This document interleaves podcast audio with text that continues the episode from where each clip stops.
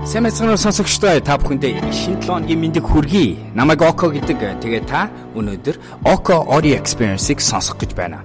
Тэгэхээр 7 хоног болгон би яг энэ подкастаараа дамжуулж өөрийнхөө Facebook дээр явуулдаг Live-д Око нэвтрүүлгийнхаа аудио хэлбэрийг танд хүргэх болно. Энэ нэвтрүүлгийн хөвчлэн миний өдөр тутам хийдэг ажил болох гарааны бизнесүүд олон улсын болон Монголын шилдэг үүсгэн байгуулагчид гарааны бизнесүүдээс сурсан зүйлээ ярихаас гадна мэдээж яг тэр гарааны бизнесийг үүсгэн байгуулан явж байгаа хүний entrepreneur хүний хувьд бид нэр хэрхэн өөрсдийгөө хамгийн оптимал төвшөнд нь авч явах вэ? Өөрийгөө хэрхэн хакердах вэ? Бүтээмжээ яаж өсгөх үү гэх мэт сэдвүүдээр ярих болно та бүхэн хэрвээ аудиог сонсож явах үед бас би асуулт гэж олон хэлэх болно. Харамсалтай нь тэр нь зөвхөн Facebook Live-ыг үзэж байгаа хүмүүс зориулж хэлж байгаа. Тэгвэл сонирхолтой асуултууд гарч ирдэг. Хариулт нь ч гэсэн танд хэрэгтэй болов гэж бодож байна.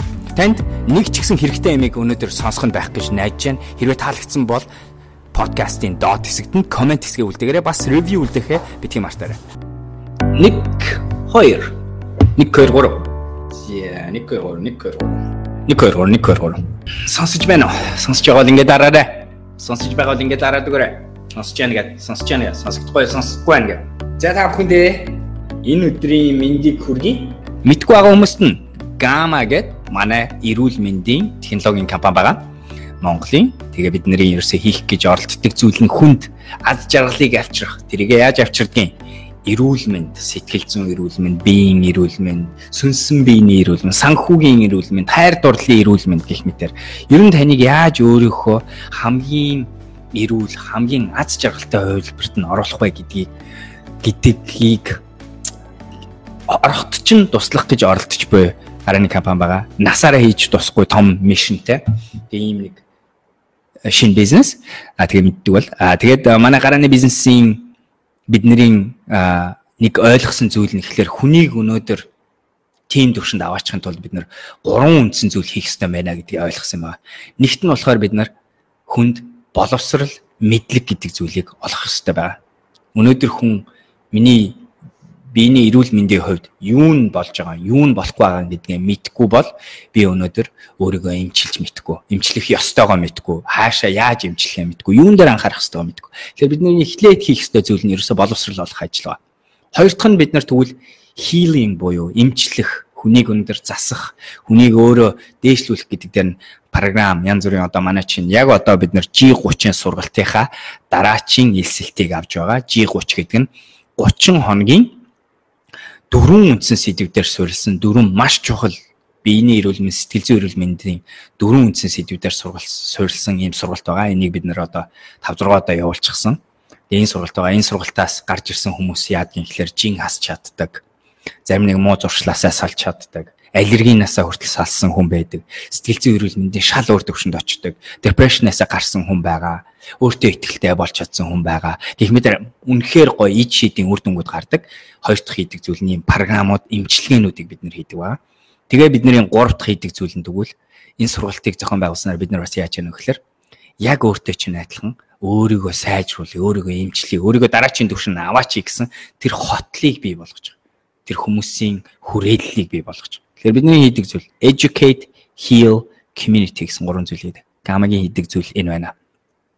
Гама энийг хийхдээ хэд хэдэн аргаар хийдэг түрүүч хэлсэн янз янзын програмаар хийдэг бол бас энэ гарчиг дээр тавьсан askgama.com гэдэг вебсайтн дээр ороод та мэдээлэл мэдлэг авах боломжтой. Тэрнээс гадна Facebook пэйжээрээ дамжуулаад яг одоо энэ явж байгаа лайвуудыг бид нар хийдэг ба.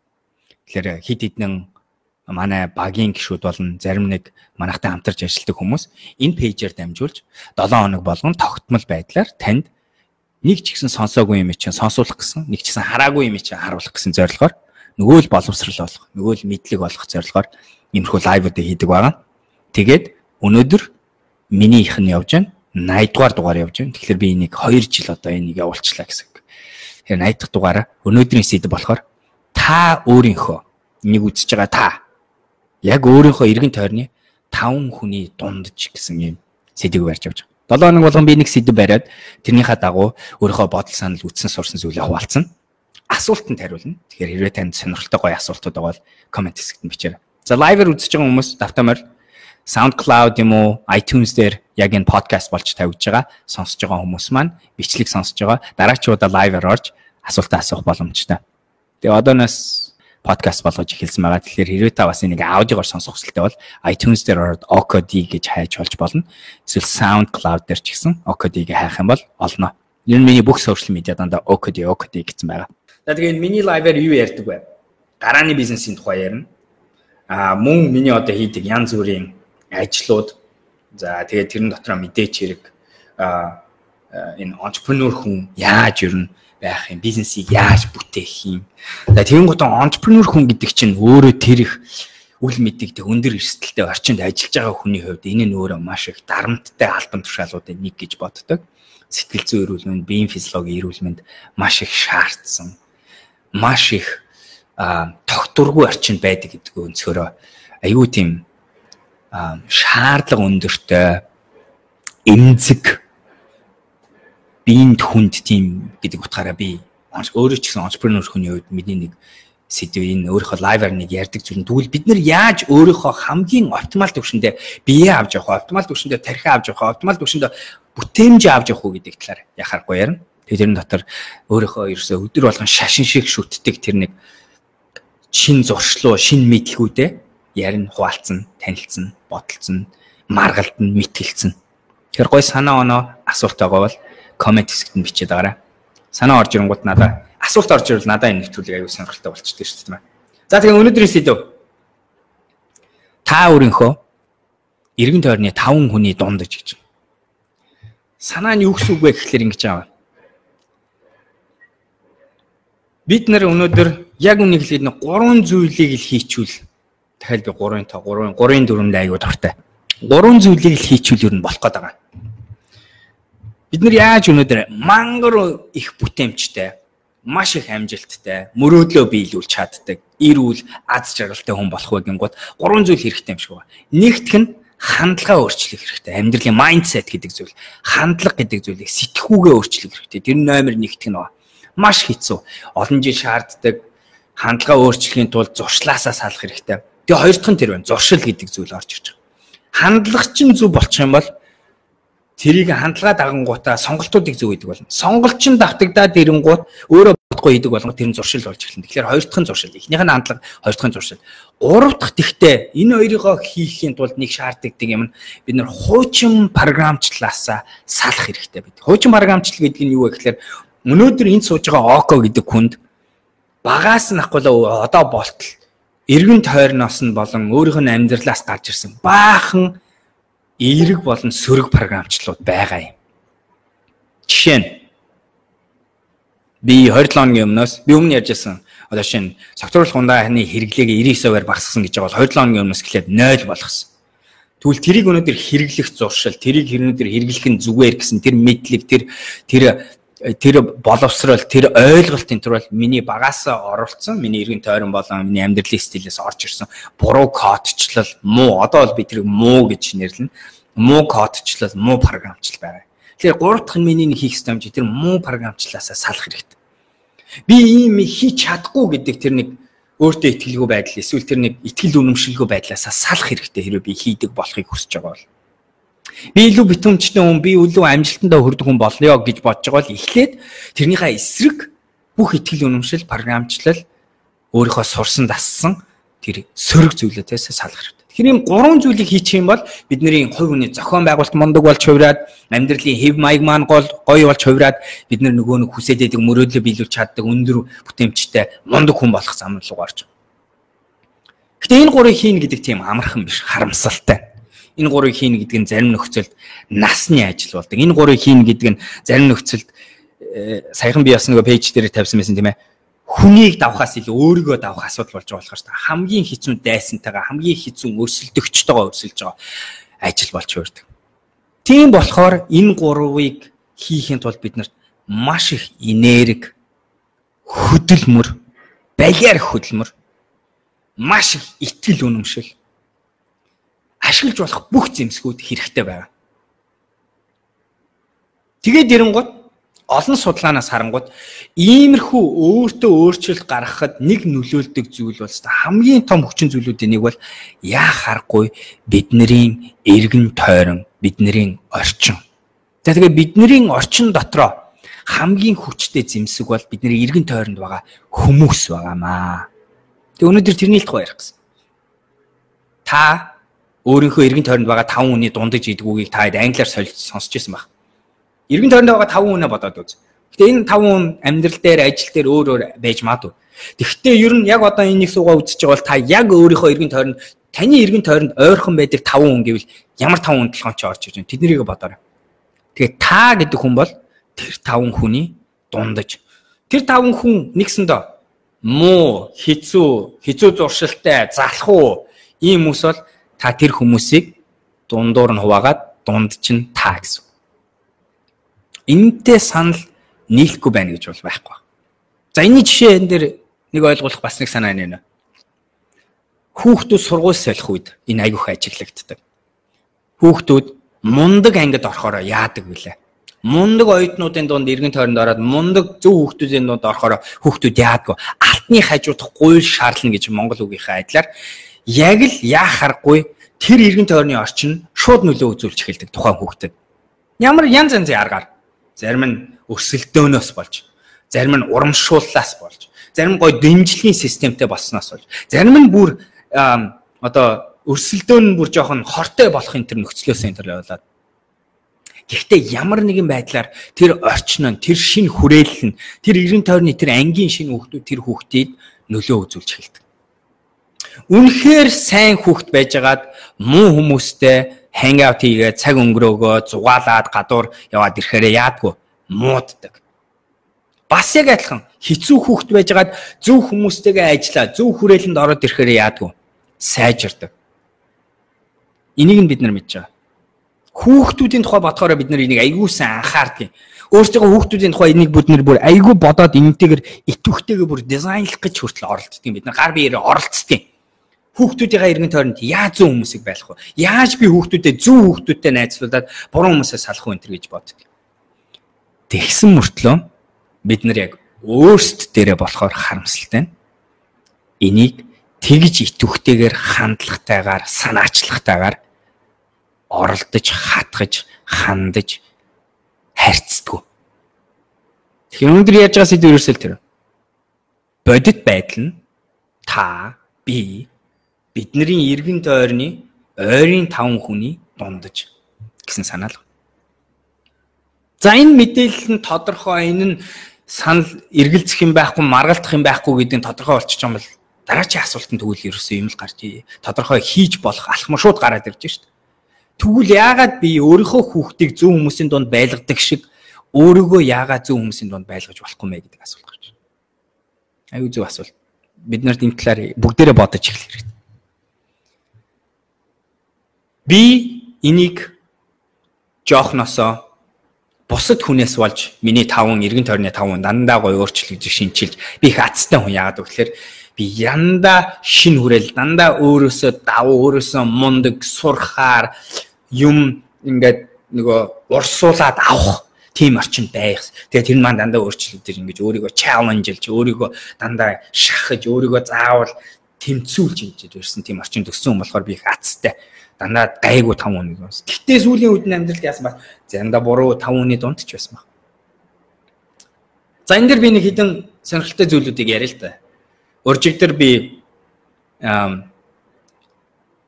айгуу гоё нэг ном өнөөдөр дуусгасан Peak гэдэг номыг дуусгасан байна. Тэгээд энэ номон дээр нэг яригддаг судалгаан дээр дурддагдаа өнгөрсөн. Тэгээ би тэрийг цаашаа э, судлаад үтсэн чинь Английн эмнэлгийн хийсэн судалгаагаар харсан чинь 32 жил 1900-ыг хянсан байгаа. Тэгээ тэр хяналтын үеэр юу ажиглагдсан бэ гэдэг юм чинь.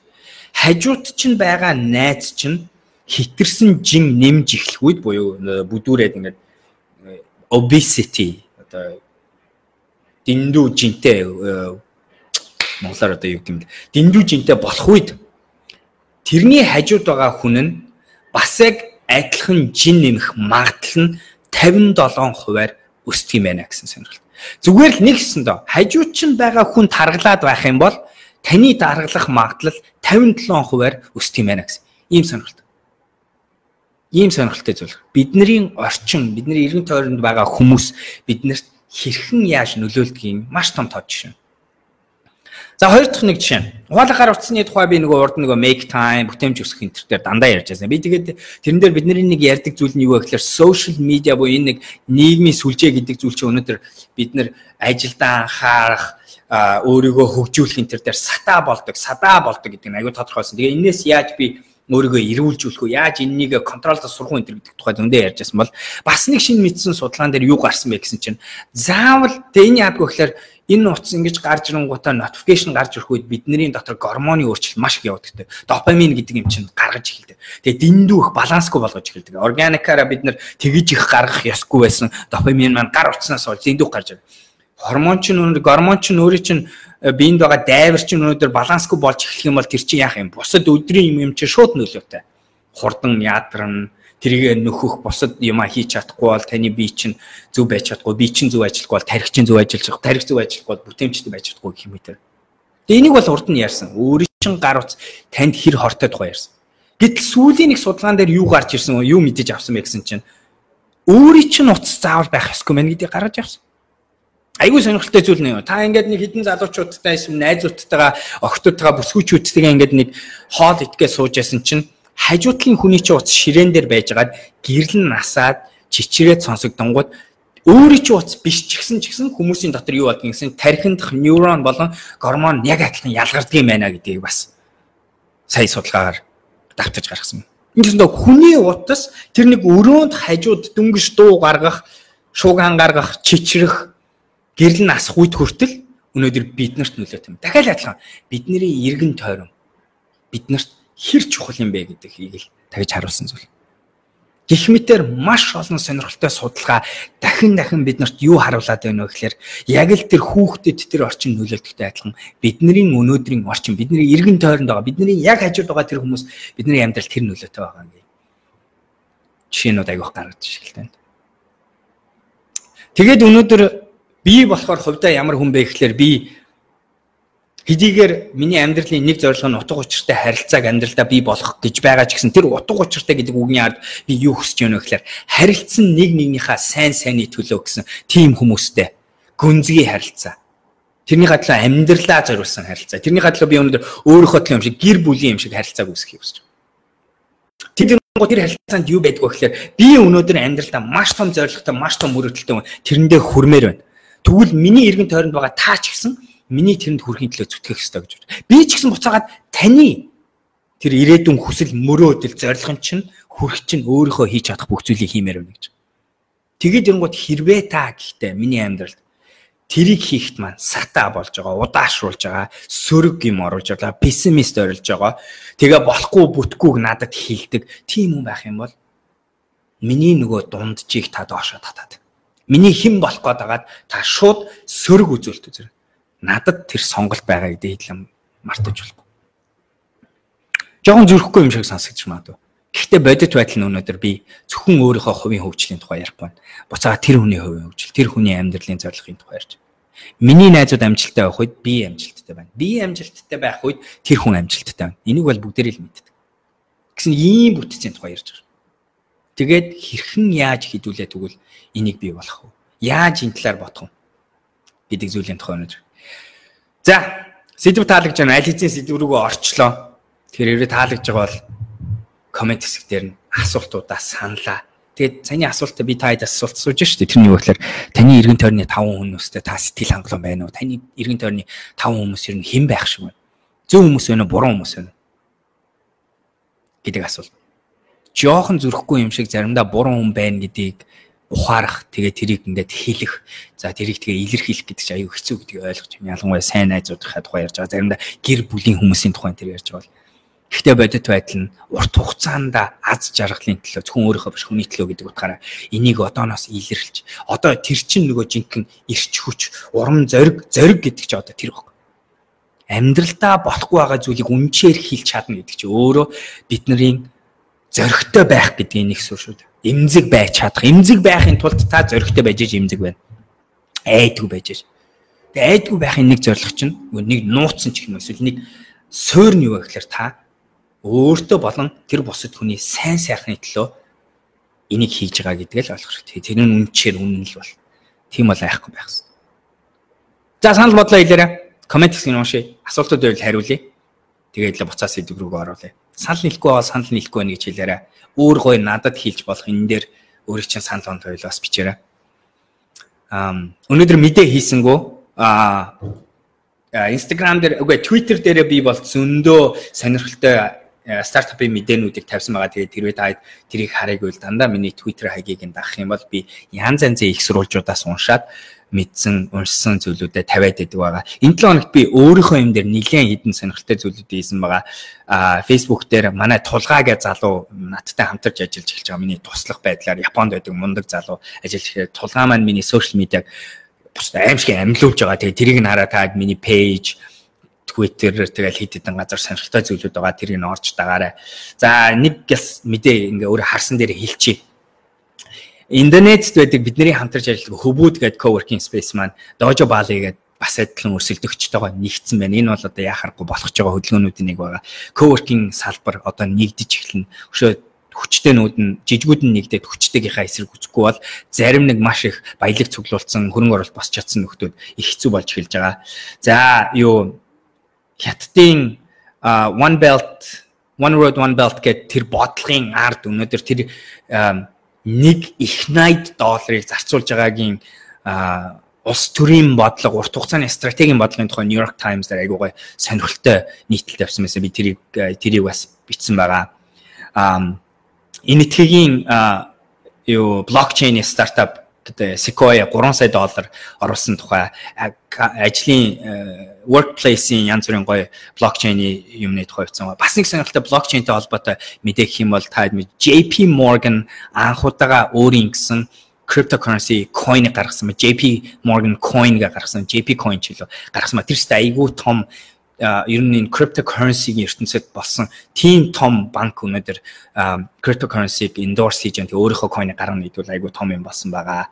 За өөр мэдээ гэх юм бол аа энэ ч а Сингапурын баялагын сан байдаг GIC гэдэг дэлхий дээр хамгийн том тооцогддог баялагын сангуудын нэг нь 300 миний дээр өнгөрсөн жил бид нар хамтарч ажиллаад 350 тэрбум ихтэй тэрбум долларын сан байсан. Тэгвэл тэр маань өнөөдөр Хятадын 5 жил настай Burning Rock Biotech гэдэг биологийн технологийн компанид 125 сая долларын санхүүжилээ. Тэгээ миний энэ мэдээнүүд ерөнхийдөө юм байна. А энэ дэр би бас нэг 2 3 бас нэг сонирхолтой юм хэлсэн байгаа. Spotify-г та хэд мэднэ. Spotify Gimlet гэдэг нэртэй подкастинг компаниг 200 сая доллараар худалдаж авсан байгаа өнгөрсөн 7 хоногт Tesla Model 3 гэдэг машиныг та хэд мэдж байгаа. Тэгээд тэрнийхээ үнийг багасгахсаар байгаа. Тэгээд Elon Musk-ийн нэг зорилго нь electric car буюу цахилгаан машиныг хүн болгонд хүртээмжтэй болохын төлөө ажилладаг хүн. Тэгээд Tesla Model 3 одоо Америкт болохоор 42900 долларын үнэтэй болсон байгаа. Тэгэхээр их шөө хямдарсаар байгаа. Ийм гой сонирхолтой болсон байна. Аа Twitter дээр миний нэг дагдаг хүний нэг зоригт ах гэдэг байгаад одоо тэр тэр хүний гаргасан бидний цөөхөн монголчууд гээд телевиз нээгцсэн маа. Тэр айгу гоё юм асан. Манай хүн Монгол талаар аялаад National Geographic-тэй хамтраад айгу гоё юм гарсан байгаа. А зургуун цуврал тэгээд нэвтрүүлүүд гарсан байгаа. Би үзэж амжаагүй. Гэхдээ зургуудыг харж яасан. Тэгээ мундаг гоё зургууд байдгийг мэднэ. А SAS гэдэг одоо манай эрхсийн Эрхэсгээ стартапын оролцдог SaaS-ийн үнэлгээн дээр аягүй сонирхолтой энэ жил бас хөдөлгөөн гарсан байгаа. Peloton гэдэг Америкийн нэг үнэхээр сонирхолтой нэг стартап IPO зарлах тухай ярьсан байгаа. Энэ жил тэднийх 700 сая долларын орлоготой ажилласан гэсэн мэдээлэл байдаг. Гэх мэтэр иймэрхүү мэдээллүүд байна. Тэгээд түрүүч хэлж байгаа иймэрхүү мэдээллүүдийг стартапын мэдээллүүдийг авъя гэх юм бол Twitter дээр би цаг тухайтууд нь уншихаараа тавьчихдаг ба. Тэгээд та хэд ороод дагч болно шүү. Аа Монголын мэдээлэл гэх юм бол аа нэг сонирхолтой юм гэхээр And Global-ийн доор internal буюу зөвхөн And Global, M Lab, And Systems, Lendemany-ийнхнийхаа дунд hackathon-ыг өнгөрсөн 7 хоног багийнхан зохион байгуулсан байгаа маш сонирхолтой. Тэгээд дотроо өнөөдөр яаж өнөөдөр байгаа дэд бүтцээр шин шин гоё шийдлийг үүсгэх үү гэдэг тэмцээнийг бий болгосон байгаа. Тун утахгүй Монгол бид нэр Dev Summit гэдэг зүйлийг хэлчихэж байгаа. Анх удаага би баг ингээд илэрхийлчихэж байгаа шүү. Тэгэхээр хүмүүс орж хараараа тэрний яг вэ гэхээр бид нэр хөгжүүлэгчдийн нууд жинхэнэ утгаараа hackathon-ыг хийн Монголд hackathon яг жинхэнэ утгаараа болоог байгаа. Security юм бол болдог байсан бол аюул аюулын хамгаалал юм байдаг байсан бол яг өнөөдөр програм хөгжүүлэлтийн hackathon болоог байгаа. Тэрийг бас удахгүй зохион байгуулах байгаа. Lene байна, And Global тэгээ бусад Монголын IT-гийнхэнтэйгээ хамтарч юм юм айгуу тустай юм гоё юм хийж байгаа шүү. За мэдээ мэдээллийн хувьд ийм байх шиг байна. марцсан юм байвал хэлээрэй. А Startup Week 3 сарын 18-ны 7 хоног Монгол зохион байгуулагдаж байгаа. Game Developers гэдэг гоё манай Nomadic Bear гэдэг одоо Alchemist-ийн хуучин хангаа мангагийн залуучууд маань одоо Монголд гейм хийгээд нэлээд удаж байгаа залуучууд маань Game Developers-ийн бас конференсыг зохион байгуулж байгаа. MG shit за би яг энийг нь санамаар энийг мэдчихвэл хэрвээ та тоглоом сонирхдаг тэртлийн хүмүүс байгаа бол тийшээ орж хараарай. Тэгээд Nomadic Bear гэдэг одоо энэ манай Монголын төрүүч хэлсэн юм байл стартапын зохион байгуулж байгаа. Mongolian Game Developers Contest 19 он гэсэн ийм сонирхолтой юм бас болох ч энэ хангай гэдэг үгсэн байгуулагчдын нэг нь энэ байна. За иймэрхүү мэдээ мэдээллүүд байна. Асуулт руу орлоо. Тэгээ саяны мэдээтэй холбоотой юмнууд байл Twitter, Facebook-оор дагаад өөртөө бас харж болно гэдэг тийм. Ва ва За зарим нэг юм харагдахгүй болчих байх чинь За ороймонд гэж яан Мика ороймонд хизэнээс онлайн сургалт эхлэх бол өнөөдөр FB дээр пол хараад эхлүүлэх гэж байгаа юм байна гэж ойлгосон юм. Аа онлайн сургалтын дээр нэлээд ажиллаж байгаа. Бид нэр түрүүчийн ярьсан тэр их өөрчлөлтүүдийг өнөөдөр биеэрээ мэдээж хийх нь одоо ингээд яг in person буюу нүүр тулж хийх нь бол яхахгүй одоогоор бид нар батлагдсан зүйл байгаа болохоор тэрэн дээр илүү их анхаарж байгаа. Гэхдээ яач ботсон өнөөдөр Gama гэдэг чинь технологийн компани гэдэг утгаараа Ask Gama эхлээд үүсээд мэдээлэл хүргэдэг юм байсан бол тэр хоёрдугаар хэсэг буюу хүнийг имжлэх гэдэг зүйлээ технологи руу баг багаар нэвтэршүүлж эхэлж байгаа. Тэгээд тун утгагүй бид нар багаар G30-ын чинь сургалтыг харах юм бол яадгүй гэхээр биеэрээ нүүр тулж уулзах нэг цагийн уулзалт байгаа тэрнээсээ гадна ийм колор бас нэмэлт уулзалтаа хийдэг багийнхаа хоорондоо санал бодлоо хуваалцах, experience хуваалцах энэ төргээд элементүүд байгаа. Гэх мэтэр ингээд баг багаар урсаж явж байгаа. Тэгэхээр өшөөл тим болж эхэлнэ гэсэн үг тийм ээ. А манай инх болон энэ бичсэн байна утахгүй гэж. За Доги Мишель Батөмөр ингэж яан Мика дахиад хэлж яан подкаст сонсох боломж бүрдүүлсэн мөнх тулга цэдэ баярлаа. Yes манай тулга подкастыг ашгүй хэдэн жилийн дараа бараг л ярьсан зүйл байгаа хийгээж бодсон зүйл байгаа тулгаа ашгүй хийж эхэлсэн. Тэгээ гоё юм. Super nice. Thank you тулгаа. Лайв хадгалах болов яах бол гэж айх айхаа байсан. Лайв гэхдээ би ер нь дандаа л хадгалж ирсэн. Лайв хийжээч арилгаагүй шүү дээ, тийм ээ. Эги даяа давах өгдөг хүний хийж гэн подкаст яаж үцхүү хаанаас гэж байна. За тулгаа доор хаягуудын тавих байхаа. Тэгээд яах юм бол iTunes дээр ороод хайж орж болно. Эсвэл SoundCloud дээр ороод ийм хоёр газар байгаа. Тэгээд тулгаа нэр мандлагын энд байгаа бол Gimlet дээр утгагүй 50 тэрэн дээр бас санаа гарч ирсэн. Яг л Android-тэй хүмүүс маань сонсох боломж бий болж байгаа гэсэн нэг юм. Тэгээд Android-ийн хүмүүстэй зориулсан бас нэг хөлбөр гарах хэрэгтэй гэж байгаа. За Gamma 30-аар 30-ын хамт Gamma 30-аар хамт орох уу хонгороо гэж байна. Тийм ээ хонгороо. Эсвэл Bimbag хонгороо гэж дуудаж байгаа юм уу? Орох хэрэгтэй шүү. Эхний дөрөв нойр ходоо тийм ээ гидс а тэгээд сэтгэл зүйн эрүүл мэнд стресс энэ төргээд айгу гой гой яг яг суур үндсэн зүйлүүд дээр ажилладаг хэрэгтэй сургалт байгаа. Амжилт баярлалаа. Тэгэл та бебе гэж байна. Та та хоорондоо алдчихж байна. Nice. Agota Daria iTunes, SoundCloud дээр Okodi гэдээ хайгаад байгаа гэж байна. За баярлалаа. Эги баярлалаа. Mika, Эги, Эги SoundCloud дээр Okodi хайгаад за одоо та эцэст нэг нэг та keep going. Хоорондоо ингэ яриад байгаарай. Болж байна. Миний өмнөөс хариулаад байвал болж байна. Тэмүүлэн Батмонх keep the culture rolling brother гэж байна. Тимка одоо elite байгаа. Манай super graffiti artist Тимкагийн Instagram-аар харж байгаа шүү Тимка. Гой гой юмнуудаа хийгээд байгаарай. Inspiring, super cool. Тэгээ Монголын одоо граффитигаас гадагшаа гарч байгаа олон гоё артистуудын нэг байна тий. Олон гэж нэр олон нилээд байгаа шүү тий. Гэтэ элед явж байгаа. Хэсүү хэсүү вау. Мөнх тулгцаа Instagram-тэй хүмүүс team окэдэ team шинэ нэг хаяг үүссэн байгаа. Хархраа бэ. Шудраг хүн ганцаарддаг ганцаарддаг орчин болжээ гэж байна. За наадах чинь хархраа бэ. Жохон пессимистик үзэл шүү. Тэгэд энэ дээр би ингэж хэлнэ. Одоо чинь бид нар ингээд стартапын тухай ярьж мариал ирэнгуут яадгүй гэхэлэр яах аргагүй хуучны стилээр хийдэг хүрэл байдгийг. Одоо чинь жоохон төсөл хожих гэсэн жоохон нөгөө нэг хуучин аргаар буюу нэг удаа хоёр удаагийн танилаараа дамжуулж юм хийх гэсэн тэр сурсан зантай хүмүүс тэр буруучлалтай зүгээр л бизнес тэгж хийгддэг байсан болохоор хийдэг хүмүүс байна. Тэгээд тэд нар нь биднэрийнхээ орчноос бидний нөхцлөөс заримдаа жоохон ёс суртахуунгүй юм шиг заримдаа буруу юм шиг санагдах юм байна. Яах аргагүй байдаг. Тэгээ энэ үед яадгүй гэхээр би нэг анзаарсан зүйл нь тэр хүмүүс рүү очиод ингээ харангуут тэр хүмүүсийн эргэн тойронд оронгууд юу харагддггүй гэхээр бидний аргаар хийдэг хүн ерөөсөө харагддгүй тийж. Өө өстө бүгдээрээ л юм болцсон юм шиг санагдаад байд. А яг тэрнтэйгээ адилхан нөгөө тал руу н очингууд нөгөө нэг аргаар нь хийдэг хүмүүс авдаг. Тэгэхээр харьхрааныг хэлэх гээд байгаа шудраг хүм ганцаарддаг орчин болж байгаа гэж харж байгаа чинь магадгүй таны хүрээлэл тийм цөөхөн хүмүүсийн дунд байгаа гэж магадгүй шүү. Тэгэхээр жоохон зөрөгтэй. Дахиад адилхан зөргийн тухай юм ярьж байгаа. Жоохон зөрөгтэйгээр өөрийнхөө дассан сурсан тэр орчингоос тэр хүрээллээсээ тэр эргэн тойрны хүмүүсээс салаад хайж жоохон эрэлхийлж тэр нөгөө хүмүүсийг болоорой. Тэгээ нэг амлах юм юу вэ гэхээр шудраг хүмүүс зөндөө байгаа. Манай монгол залуучууд одоо яст үнэхээр бүгдээрээ өнөөдөр зөвийг ёс суртахуунтайгаар ёс зүйтэйгээр хий, босгоё, зүтгэе, хөдөлмөрлөе гэсэн хүмүүс зөндөө байгаа шүү хайж үзээрэй. Жохоо эрэг байгаа. Балиар өдрөг байгаарай. Цаан чи зөндөө гоё хүмүүс байгаа шүү. Олдож болно. Тэгээд цуглардаг болсон.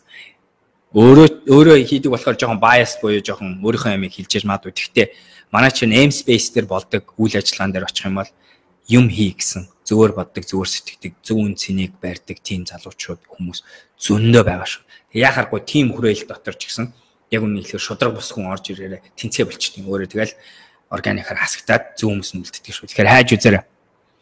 Мика сайнаар нөлөөлөхгүй байна гэж үтсэн хүнээсээ ямар ч үг дуугүй холдох нь нөгөө хүнээ өвдгөх үү, хилээд холдох нь илүү өвдгөх үү энэ талаар. За нэгдэх юм нь болохоор айгуугай асуулт байна. Энэ тэгээ энэ асуулт яг гарч ирэх хэвээр асуултын нэг нь. Нэгдэх юм нь би иймэрхүү нөхцөлд ерөөсөн ийм одоо энийг ингэдэм л да энийг муу мэдээг ээлдгээр хэлэх гэж нэг арга байдаг.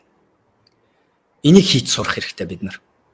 Тийм муу мэдээч байхаалгүй жоохон эерэг биш мэдээ, тийм тоглог биш мэдээг эергээр хэлж сурах гэдэг бол маш чухал чадвар. Чухал бидний эзэх юм шиг хэвээр зүйл. А тэгээд тэрийг хийж сурснараа бид нар яах вэ гэхээр үнэнч болцсон. Үнэнч болсноороо бид нар яах вэ гэхээр нөгөө хүндээ өөртөө зөвхөн биш. Энд чинь зөвхөн хувь хүний миний одоо өөрийнхөө амиа бот асуудал биш байгаа. Харсаар байтал найз чинь өөртөө тэр хүн өөртөө буруу сонголтыг хийгээд өөрийнхөө амьдралыг буруу тийшээ татаад байвал ээлдэг байх тухайга бодоод тэр харсаар үжиж тэр үннийг хэлэхгүй байна гэдэг бол буцаа чи өөрийнхөө аймаа бож байгаа асуудал тэр хүний амьдралыг алж байгаа асуудал гэж байна. Тэгэхээр яг тэр үед нь зөв хатгалтыг нааж гэдэг энэ айгуугаа ном байгаа шүү дээ. Зөв түлхэлтийг зөв нэг жоох ингэж хөөй гэдэг имийг тэг үннийг хэлэх гэдэг бол өөрөө буцаад урт хугацааныхаа зорилго чинь айгүй нийцсэн. Зорилго нь тэгээ юу юм бэ? Өөрийнхөө аз жаргал тэр хүний аз жаргал гэдгийг мартаж болохгүй. Тэгээ тэрийг сануулах нь бас нэг чухал зүйл байна. Муу мэдээг, хизүү мэдээг шудраг үнэн боловч сөрөг мэдээллийг ээлдгээр хэлж сурах дотор эхний нэг алхам нь юу байдг вэ гэхээр би чамд энийг яах гэж хэлж байгаагаа сануулах хэрэгтэй байдаг. Хонгороо тэр үчи бичсэн шиг. Хонгор минь сонсч бай. Би чам тайртай би чиний төлөө яах гэж билүүн. Чи миний хувьд чухал хүн. Чи миний амьдралд байх ёстой хүмүүс юм. Хоёлаа өнөөдөр багасаа зүг байсан. Хоёлаа өнөөдөр нэгнийхээ төлөө гэсэн хүмүүс. Тэр үнцгөөсөө би чамд нэг үннийг хэлье. Энэ үннийг битгий чам муулж байгаа гэж. Энэ үннийг би хэлснээрээ юу хүсч байна вэ гэхээр чи энийг ойлгоод өөртөө хэрэгтэй сонголтыг хийж эхлэв. Өөрийнхөө гаргаж байгаа над буруу чиглэлээ тэгээ би туслая. Зөв чиглэл рүү н оруулж ирэхээсэ гэж хүсэж байгаа гэдэг үнцгөөсөө чамд хэлж байгаа шүү. Гэт хүнд хэлэх юм бол ямар ч хүн өнөөдөр өөрийнхөө төлөй гэсэн үннийг хүлээж авахд заримдаа яг үнэхээр хэцүү байна. Зарим нэг нь одоо эмоцийн хувьд контролгүй хүмүүс бол жоохон уурлаад авч маадгүй тэр хүү. Гэхдээ зорилгоо дахин дахин баталгаажуулснаар тэг яг үн сэтгэлээсээ ярих. Тэгснэр тэр хүннээ ойлгуулж чадна гэж бодчих. Тэгэхээр өвтгөх заавал албагүй л гэж хэлэх гэдэг. Өвтгөлт байсан ч гэсэн тэр өвтгөлт нь урт хугацааны биш богино хугацааны өвтгөлт гэдгийг л сануулах хэрэгтэй. Яагаад тэгэхээр эцэст нь тэр хүний аз жаргал таны энэ бүх хэлж байгаа зүйлийн ард байгаа зорилгынхоо зорилго гэдэг утгаараа тэрийг сануулах юм бол хүн өөрчн итгэнэ л гэдэг хэлэх гэдэг. За тэгээд энэ шүү. Тэр үннийг мэдсээр үжиж тэрийг бариад ах нь түрүүчийн хэлдгээр цаа өөртөө зориулж өөрийнхөө нэг жоохон таатай орчин зориулж хийж байгаа богино хугацааны сонголт болж яг урт хугацаанд тэр чинь тэр хүнээ алж байгаас тэр найзыгаа та харсаар үжиж буруу юм хэлгээд байгаа. Найзыгаа та харсаар үжиж буруу зам руу оруулж байгааг юм гэдгийг ойлгох хэрэгтэй. Тэр энэ айгүй чухал. За гихтээ зарим нөхцөлд бид нар яах аргагүй эхлээд өөрийгөө аврах хэрэгтэй байдаг. Хаад онгоцоор нисчээсэн бол нисчээсийг бол нөгөө нэг бид нэрийг суух үед нэг эхлээд нэг хилдэг үг гэдэг штэ. Аюур аюул ослын үед маск дээрээс унах үед эхлээд та өөрийнхөө маскыг зүгээд дараа нь та хажуухан хүнийхээ маскыг зүүх ёстой гэж хэлдэг. Энэ нь юу гэж хэлээд байгаа юм гэхээр та өөрөө өөрийгөө аварч чадахгүй шийж яаж хүн аврах байгаа юм бэ? Та өөрөө сэтгэл зүйн эрүүл мэндийн олигтой нөхцөл байдал, эрүүл орчин, эрүүл байдал хүрээгүй байж яаж хүнд тэр талаар зөвлөгөө өгөх байгаа юм бэ?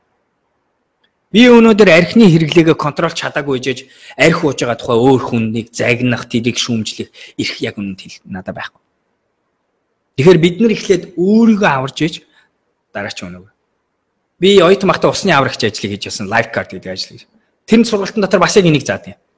Хүнийг аврах гад очих үед хэрвээ тэр хүн сандраад чамайг ингээд цуг авч авч живэх гэдэг хүний ерөөсөө угаасаа живж явах үедээ хүний реакц нь тэр үед.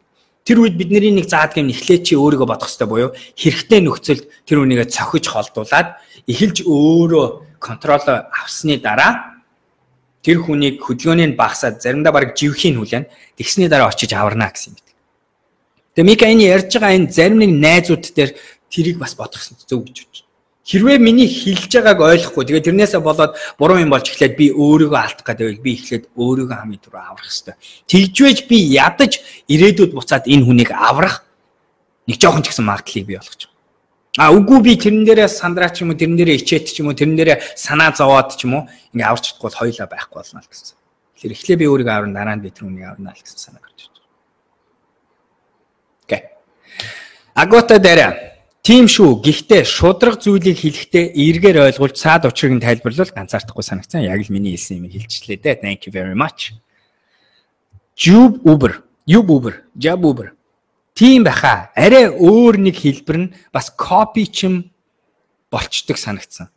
За энийг өстой ойлгосонгүй юуны тухай ярьж байгаа copy чим болчдөг санагцсан. Юуны copy?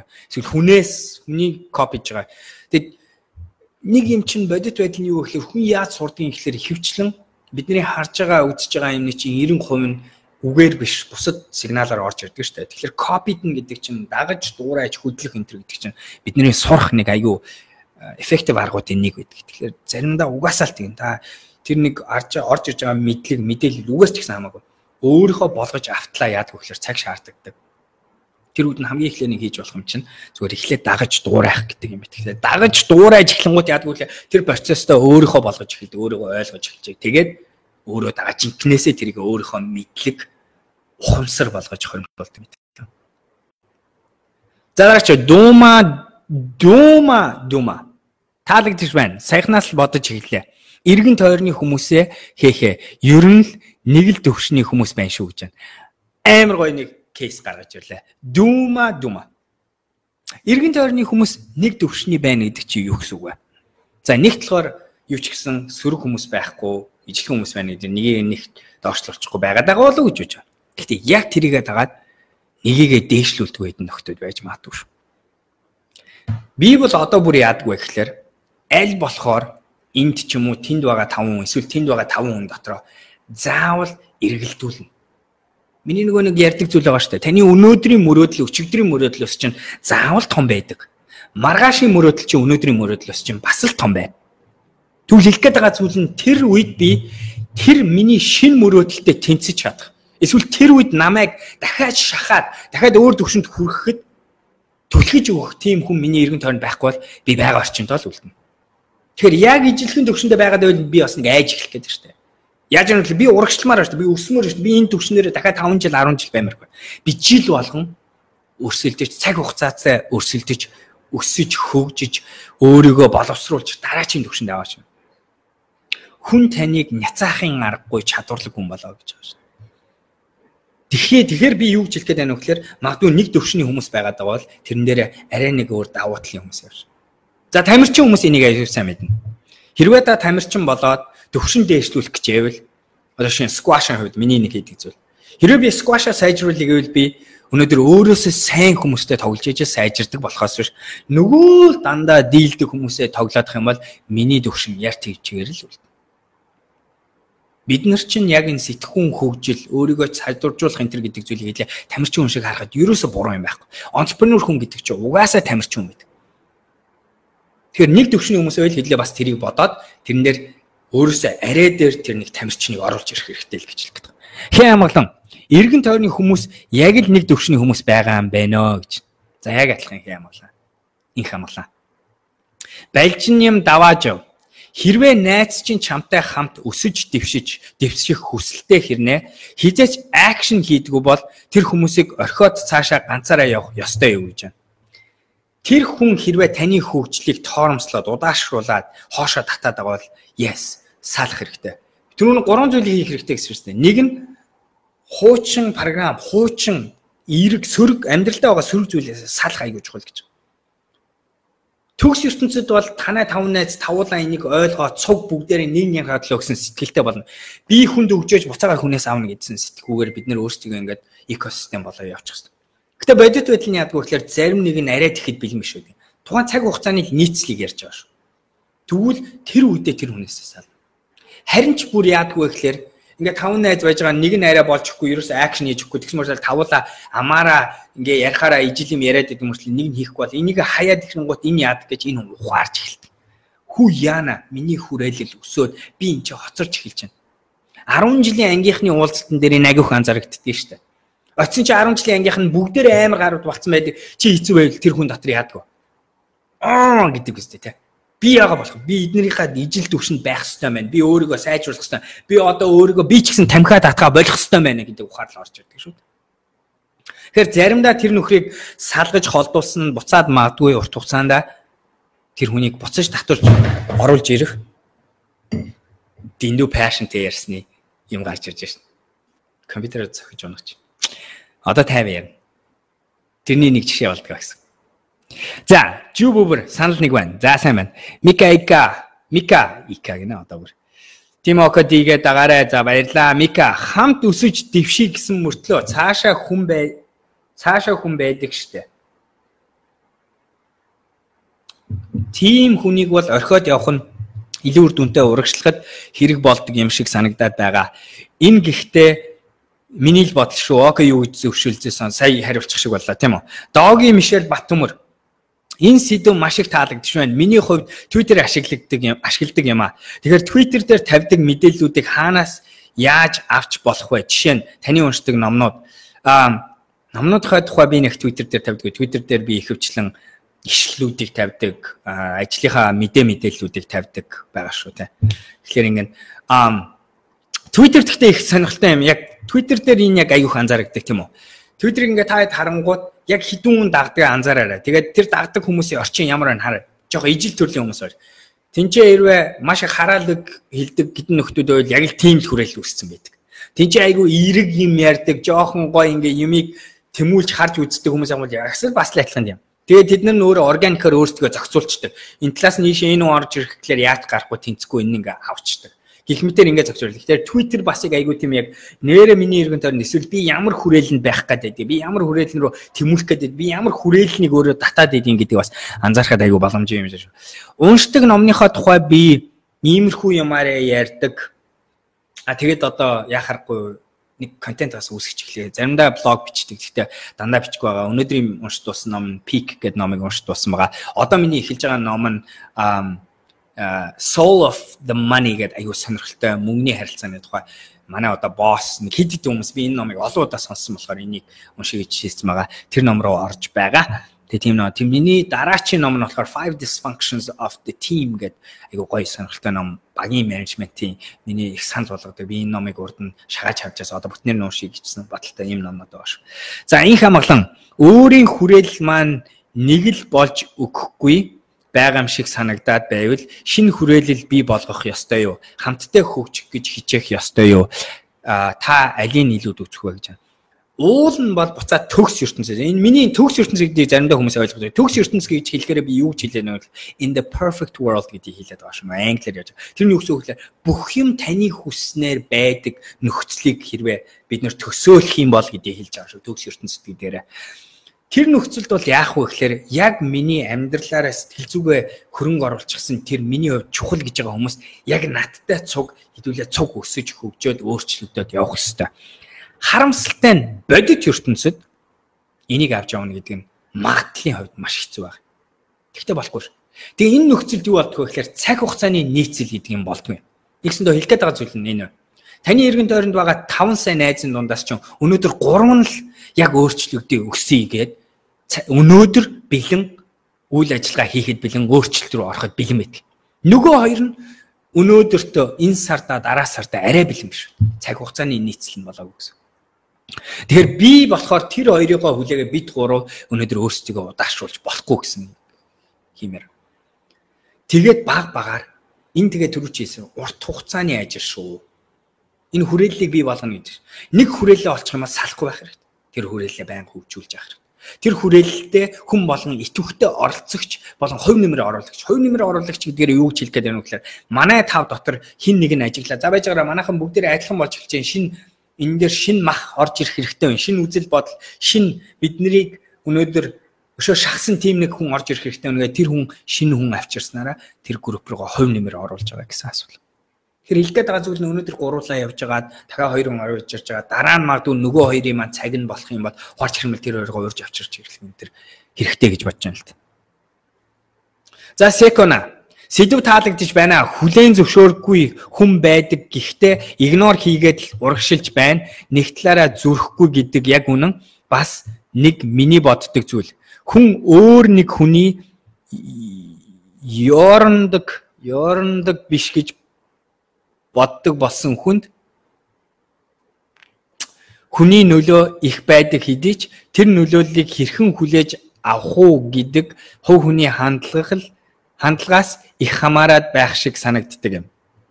Чи тэрнийг засаад авч ав авч гих гих шиг би тэр үгийг одоо бол үзен яддаг болсон шүү. Чи тэрнийг засаад аваа. За за. Хэн баймаар байна гэж шударгаар өөрөөсөө асуугаад өөрөө өөрийгөө л хөгжүүлэх хэрэгтэй штэ гэж. Тэгээ тэр үуч хэлж байна. Хэлсэн зүйлийг л давтмаар байна л да. Хэрэв би өөрийгөө аварч чадахгүй бол хүнийг аварч чадахгүй. Тэрийг би өөрийгөө хөгжүүлж чадахгүй бол найзуудтай зөвлөгөө өгөх, бусдыг зааж аварчлах тиймэрхүү байхгүй. Англи дээр англи хэл дээр нэг айгуу гоё үг байдаг. Тэгээд монголоор энийг мэддэг хүн бичээрэй. Hypocrite гэж үг байдаг. Hypocrisy. Буюу өөрөө хэлснийгээ биелүүлдэг хүмүүс хэлж байгаа.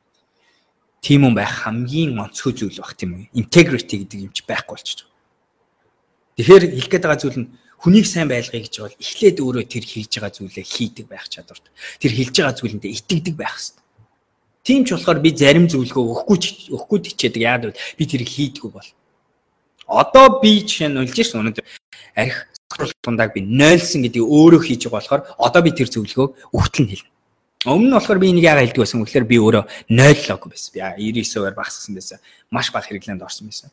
Гэхдээ одоо би тэр Тэндээ яг л адилхан гэж энэ яг нэг юм ондоо юм шиг болооч яг юм жижиг юмар л гарч ирдэг шүү дээ тийм үү.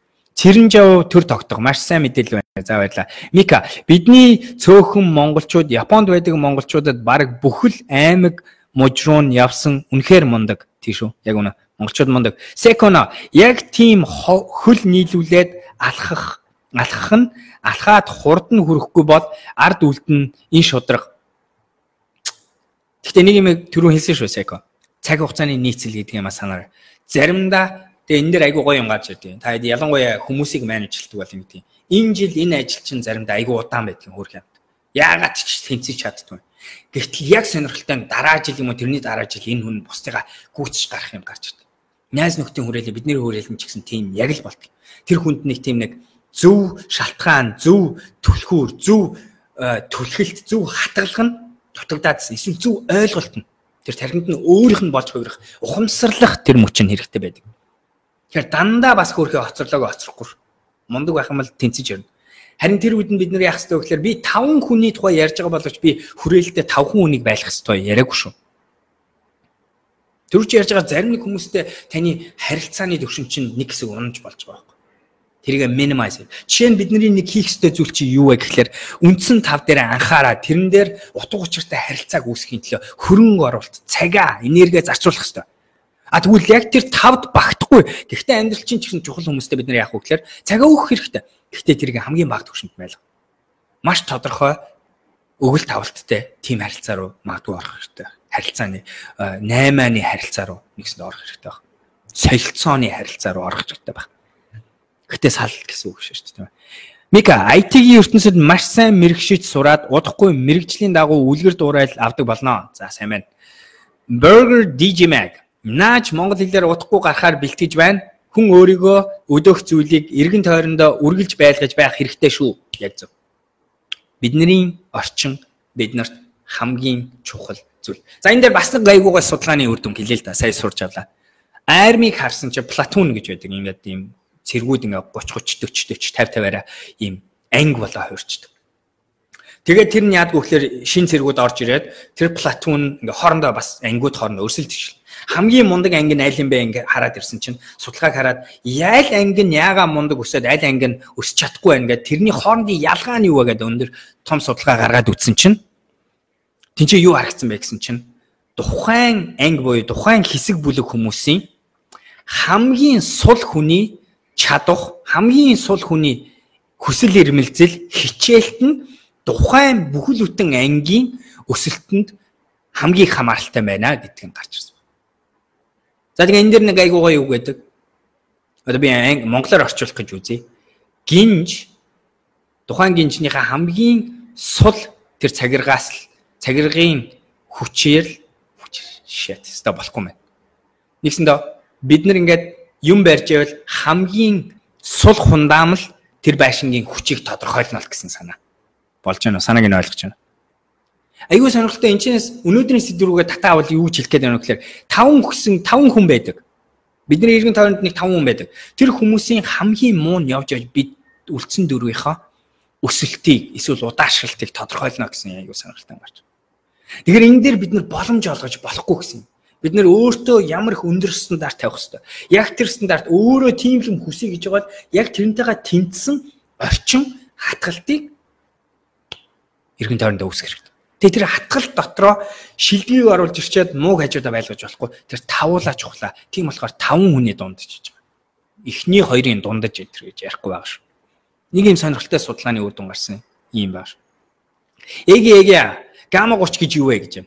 За гамма пэйж руу ороод танилцаараа би түрүүн тайлбарсан байгаа. Лайвын өмнө бас хэлчихсэн байгаа ороод танилцаараа. Инх нам би цаг дуусч байгаа болохоор гяс явж байна. Инх намун 50 төр. Иргэн тойрны хүмүүсийн хоёр хүн гэр бүлийн маань хоёр хүн байна. Гэхдээ хитрхи их стресстэй байнга толгоогоо төрүүлж төөрүүлж ажиллаж хоорондын харилцааг нь зохицуулах ёстой болоод үүнээс болоод нэлээд ууртай амархан стресслдэг болчихсон байх юм а. Найзууд дундаа орохоор нэлээд стресслдэг болсноо мэдрэх юм. Одоохондоо орчноо өөрчлөх шинэ хамт олон гарч ирэх боломжгүй учраас яах ёстой вэ? Надад их нөлөөлөх юм а гэж байна. За инх намуу 50 төрөө боломжгүй гэдэг үг чинь өөрөө юу гэж хэлж яана гэхээр наад үг чинь өөрийн чинь өнөөдөр аманд багтж байна. Энэ ихтгэл үнэмшил өөр чинь байна гэдэг чинь буцаад нөгөө нэг орчин чинь ийм мэдрэхүүг ийм ихтгэл үнэмшлийг танд өгж байгаагийн хамгийн чухал жишээ шүү.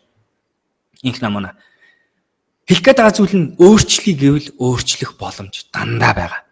Тэр хоёр гэр бүлийн хүнээс сал гэж байгаа юм биш би. Тэр хоёр хүнтэй харилцаагаа контролдож эхэл. Тэр хоёр хүнтэй уулзах, харилцах, тэр хоёр хүнээсээ сөрөг зүйлүүдээс нь салж эхэл. Цагаа багасгаж эхэл. Зарцуулж байгаа цагдаа дүрм гаргаж эхэл. Харьцаж байгаа харилцаанд харилцааныхаа дүрмийг гаргаж эхэл. Тэд нараас авах юм авч эхэл, өгөх юм ач гэсэн өвж эхэл. Гэхдээ яг хажуугаар нь өөртөө хэрэгтэй таван хүнээ цуглуулж ихэл байхгүй биш байгаа боломжгүй биш боломжтой. Хэрвээ та харин боломжгүй байна. Одоогондоо тэр бүтэхгүй байна энэ төр гэж бодож байгаа бол яг наадах чинь нөгөө өнөөдрийн сэдвий чинь гол одоо өстө жинхэнэ жишээ гарч ирж байна. Тэгж бодож яах гэдэг чинь өөрийн чинь на эргэн тойрны хүрээлээс ч гарч ирж байна. Эргэн тойрны хүмүүс болдог, бүтдэг, дуртайгаараа хүрээллээ сольж болдог. Хаач утсан мундаг хүмүүстэй танилцж болдог энэ төр гэж юм ярьдаг байсан бол инх намуна аль хэзээ чи эзээч ингэж бичгүй та юу гэж чүү гэхээр оо тийм би одоо маргааш очиж өөрчлөө. Манай найзууд нэрээ тэгж хэлж байсан. Миний найзууд дээр тэгж хэлсэн би ч гэсэн болно чадна гэж ярих байхгүй. Тэр яг л өнөөдөр яаж байгаа сэдв айгуу тод жишээ байна гэж харж байна. Эги эги яг надад хэрэгтэй юм ярьчих шиг болохын гама 30 гэж харин тийм хэрэгтэй. Ер нь бид нарт бүгдэнд нь хэрэгтэй байгаа. Гэтэ би яг нөгөө цаг байгаа болохоор давтахгүй. За мөнгөтлөг зэ орчноо солимоор байгаа байгаа хүмүүсийн дунд уулзалт meetup хийвэл За тийм. Өөрийгөө өөрчлөе гэж байгаа. Тэгээ би хэлсэн шүү дээ. Наа чин эерэг мундаг айгу сонирхолтой юм нэгдэг байхгүй. Одоо ингээд би зүгээр ингээд лайв хийгээд эхлэхэд хүртэл энэ комментиг уншингууд энэ ч байгаа хүмүүс дотор хинэж орчноо солихыг хүсэхгүй байгаа хүмүүс байхгүй. Гэсэн мөртлөө дор дороо юу гэж бодож яах гэсэн чинь миний л эргэн тойронд л нэг хэцүү хүмүүс байгаа даа. Тэгээ тийм хүмүүс байхгүй байх гэсэн таамаг. Зүгээр та хэд баг нэр энэ чат дээр байгаа хүмүүсийн нэрэн дээр дараад би юм болмоор чи юм болмоор гоо юм хоёла нийгмийн та найзалж эхлэгээ ярахад хүртэл өнөөдөр энэ чи хангалттай юм байна шүү дээ тийм ээ. Эги эги ёстой гой тайлбар хийлээ окей баярлалаа гэж. Мика Гама Facebook page-с уншаад үзээрэй мэдээлэл нь байгаа шүү. За баярлалаа. Дараагийн амар бол а нэг ажил дээр удаад яг л нэг хэвэндээ байгаад байгаа мэт санагдаад санагдаад бүл би гарах ёстой зү байвал гэж аа байвал би гарах ёстой зүг гэж байна. За хариулт нь болохоор ингэдэг юм аа яахааргүй өсөлт дуусах үед алтан гав зүвсэн асуудал гэж ярьдیں۔ тийм ээ. Тэгээ тэр үед бол одоо та шийдвэр өөрөө гарах ёстой. Би ингээ гарах ёстой гэж хэлэх жоохон шудраг биш заримдаа санагдана. Гэхдээ яг зөвхөн ерөнхий дүрм нь юу байдаг вэ гэхээр ялангуяа залуу хүмүүс бол бид нар нэг ажил дээр 3-5 жил байх хэрэгтэй. Тэгээ заавал өөрчлөл зүгээрээ юм. А энэ нөхцөл энэ цаг хугацаа хизээ өөрчлөгдөх вэ гэхээр тэр компани дотроо өсөлт буюу а өөрийгөө хөгжүүлэх шин боломж гарч ирсэн нөхцөл тэр цаг дахин шинээр эхлэх боломжтой. Гэхдээ ер нь бол яс хэр үнэхээр л байгаагаараа байгаа өсөж өгөхгүй, шин юм сурч өгөхгүй, хөгжиж өгөхгүй байгаа бол салхан зөв баха. Гэхдээ таны сонголт шүү. Наа хэлсээ ингээд битгий ажилласаа гарчаарай. Лавгсэрэн Баатар энэ одоо хин юм бэ ха ха ха. Хайгаарай, үзээрэй, судлаарай. Доогийн Мишель Батмөр миний хувьд цэргийн мэрэгчлээ юм а. Хотоос аслагдсан бүсэд ажилдаг. Хүрээлэл орчноос солих гэхээр хүмүүс нь хүлээж авах нь муу. Ажилчдынхаа хандлагыг яаж өөрчлөх вэ? Мөн өөрийгөө яаж идэвхжүүлэх вэ? За яг энэ нөхцөлд нэг юм ярих юм юу вэ гэхээр цуг мэдээллийг цуг ингээд байлдан дагуулаад цуг хөгжий гэдэг хүсэл эрмэлзлийг хөгжүүлэх чинь магадгүй хамгийн зөв алхам нөх шүү. Нэгсэндээ тэднийг өөрчлөхийг хүлээхгүй харин цуг хідүүлээ гоё өөрчлөлтөө урагшлаа хэдүүлээ цог өсөе гэдэг тэр юм байлдан дагуултыг үүсгэх нь мадгүй зөв баг. За тэгээд дээрэс нь бас нэг юм байна. Зөв хүнээ оруулна гэдэг чинь заавал бас тийм дандаа юм нэг өсөглөн юмыг өгчвээ томрыг гэсэн хүмүүсийг ярихгүй байгаа шүү. Нэг зүгээр юм гэхэл ёс зүйтэй хүмүүсийн дунд орно гэдэг чинь хүртэл өнөөдөр хүний хувь хүний хөгжлөд маш чухал зүйл болж байна. Этиктэй хүмүүсийн дунд орё гэдэг хүртэл өнөөдөр хүнийг шал ондоо болгож байна. Хилсэндээ байж чаддаг хүнтэй болоё. Худлаа ярьдгүй хүмүүсийн дунд орно энэ төр гэдэг чинь хүртэл маш энгийн боловч өнөөдөр алдагдсан бодит хувь хүний мангар том үнцнүүд айгүй чухал үнцээ. Тэгээ урт хугацаанд хожлыг бий болгодог, урт хугацаанд өрсөлдөх чадварыг бий болгодог зан чанарууд, хандлагууд, мэдлгүүд зуршлууч. Тэр дооги заавал алсагдсан газар байгаа гэдэг тийм үнийг хайгаас ягаад наан ч бас алсагдсан газар байдаг нэг хүмүүсийн гоё юм чи хүн чанар гэдэг зүйл тийм чи илүү байгаад байдаг. Яа тэгэхээр зах зээлийн эдийн засаг руу ороогүй, наймаалтсан амьдралын хэлбэр рүү ороогүй энэ төр байдаг болохоор тэр хүмүүсээ сурах зүйлүүд айгүй байдаг. Тэр утга өнцгөөс нь ч гэсэн харж болно шүү дээ. Тэгээд тэмүүлэн тэр 5G хэрхэн олж яаж тэр 5-ыг гэж аа тэр 5-ыг миний өнөөдөр уншиж байгаа байдал. Тэр 5-ыг хэрхэн олж яаж хүрээлтэд оруулах вэ? Мөн ямар хэмжүүрээр тэр хүмүүсээ сонгох вэ? Мэдэх вэ? Тэр хүний хувьд би муун болчвол гисэн тал дээр бас юу гэж бас байж болох юм те гэж байна. Айгүй гой асуулт байна. За нэгт нь тэр тавыг хэрхэн олж хүрээлтэд оруулах вэ гэж байна. За нэгт болохоор маш идэвхтэй. Эхлээ ядаж хэдлийн өнөөдрийн энэ сэдвийн үндсэнд хэдүүлээ ядаж эргэн тойрны хүмүүс өөрөөр хардаг болов. Эргэн тойрондоо ийм хүмүүсийг болгодог хандлагатай болж эхлэе. Боталтай болж эхлэе. Шалтгаантай болж эхлэе. За нэгт галхан дээр. Хоёрт нь Тэгээд тийм болчингуудаа үнэхээр анализ хийгээ үтсэн чинь эргэн тойрны хүмүүстэй солих хэрэгтэй байна гэдэг шийдвэрт гарах юм бол хэлүүлээ. Ямар нэгэн аргаар зөв хүмүүсээ олъё. Тэг нэг юм хэлчих. Ер нь та хүсэх юм бол ямар ч хүн дээр очиж би таны өсөлтөнд туслая таа ч гэсэн манд хоёлаа ингээ нэг нэгнийхээ төлөө зүтгэе ихэд дургуйцах хүн бэдгүй шүү. Хин ч адилхан шүү. Тэнгууд хоёр дахь асуулт чинь гарч байна. Ямар хэмжүүрээр гэж. Хэмжүүр чинь юу байх вэ гэхээр нэг нэгнийхээ сайн сайхны төлөө гэсэн зүйлэл байх нь айгуу чухал гэж бодож байна. Ингэсэндээ миний тэр хамтарч байгаа хүн өнөөдөр намайг чаленж хийх чадвартай байх хэрэгтэй. Намайг өнөөдөр миний болохгүй байгаа, бүтггүй байгаа зүйлийг үнчээр хэлэх чадвартай. Гэхдээ тэрийг миний төлөө хэлдэг юм байх хэрэгтэй. Ёс зүйтэй, ёс суртахуунтай, integrityтэй хүн байх хэрэгтэй. Миний сайн сайхны төлөө сэтгэлтэй байх хэрэгтэй. Яг тэгээ буцаагаад тэнчэнээс өөрийнхөө сайн сайхны төлөө ажиллаж хөдөлмөрлж, хамтарч зүтгэхийн төлөө гэсэн тийм хүмүүс, прогрессийн төлөө хүмүүс байх хэрэгтэй. Иймэрхүү шалгууруудыг харж агаад хүмүүсээ сонгож болно гэж. Тэр хүмүүсийн дотор яаж би муун болчих вэ? Тэрийг яаж мэдхүү байж болох уу гэж байна. Байж болно яах аргагүй. Тэгвэл нэг юм ойлгох хэрэгтэй юм чинь гэвэл юу вэ гэхээр тэр тавыг татаж авахын тулд та яах аргагүй органикээр юу болж хөрдөг вэ гэхээр та тэр тавдаа буцаад үнц нь үүсгэх чадвартай байх хэрэгтэй байдаг. Тэгээ тэр нь харилцааны дунд илэрч эхэлнэ. Зарим та үүсгэж чадна, заримд нь үүсгэж чаддаггүй. Тэгвэл оролдож үзчихээж ядаж мэдэгдэж эхэлнэ. Гэхдээ эцсийн эцэд тэр нөгөө зорилгоо сануулсан нөхцөлд зөв таван шалгарч үлдэнэ. Миний төлөө гэсэн Үнэхээр одоо юу гэдэг нь надад байхгүй мэдлэгийг эзэмшээгүй ч юм уу тийм хүн биш ч гэсэн үнэхээр мэдлэг гэсэн хүн гарч ирээд хэдүүлээ явъя. Би энэ чинь төлөө зүтгэхэд бэлэн. Би өөрийнхөө төлөө таны аз жаргалын төлөө хэдэл ингээ цуг ингээ гоё болон энэ төр юм бол би хизээш тэр хүнийг оо үгүй чи чадвар юм байна гэж хойшлуулахгүй.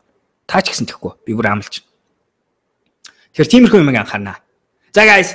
Цаг 6 цаг 30 минут. Нэг цаг өгүүлчлээ нэг ч гэсэн хэрэгтэй юм ярьсан байх гэж найдаж байна нэг ч гэсэн шинэ юм сонссон байх гэж найдаж байна а бүтэн цаг надтай энэ зууралцсанд баярлаа. Маш олон асуултууд тавьсанд баярлаа. Лайв таалагдсан бол шеэрлээрээ өөрийнхөө пэйжүүд дээр өөрийнхөө Facebook дээр шеэрлээд бусад сонсох хэрэгтэй гэж нөгөө тавууд руугаа явуулаарай.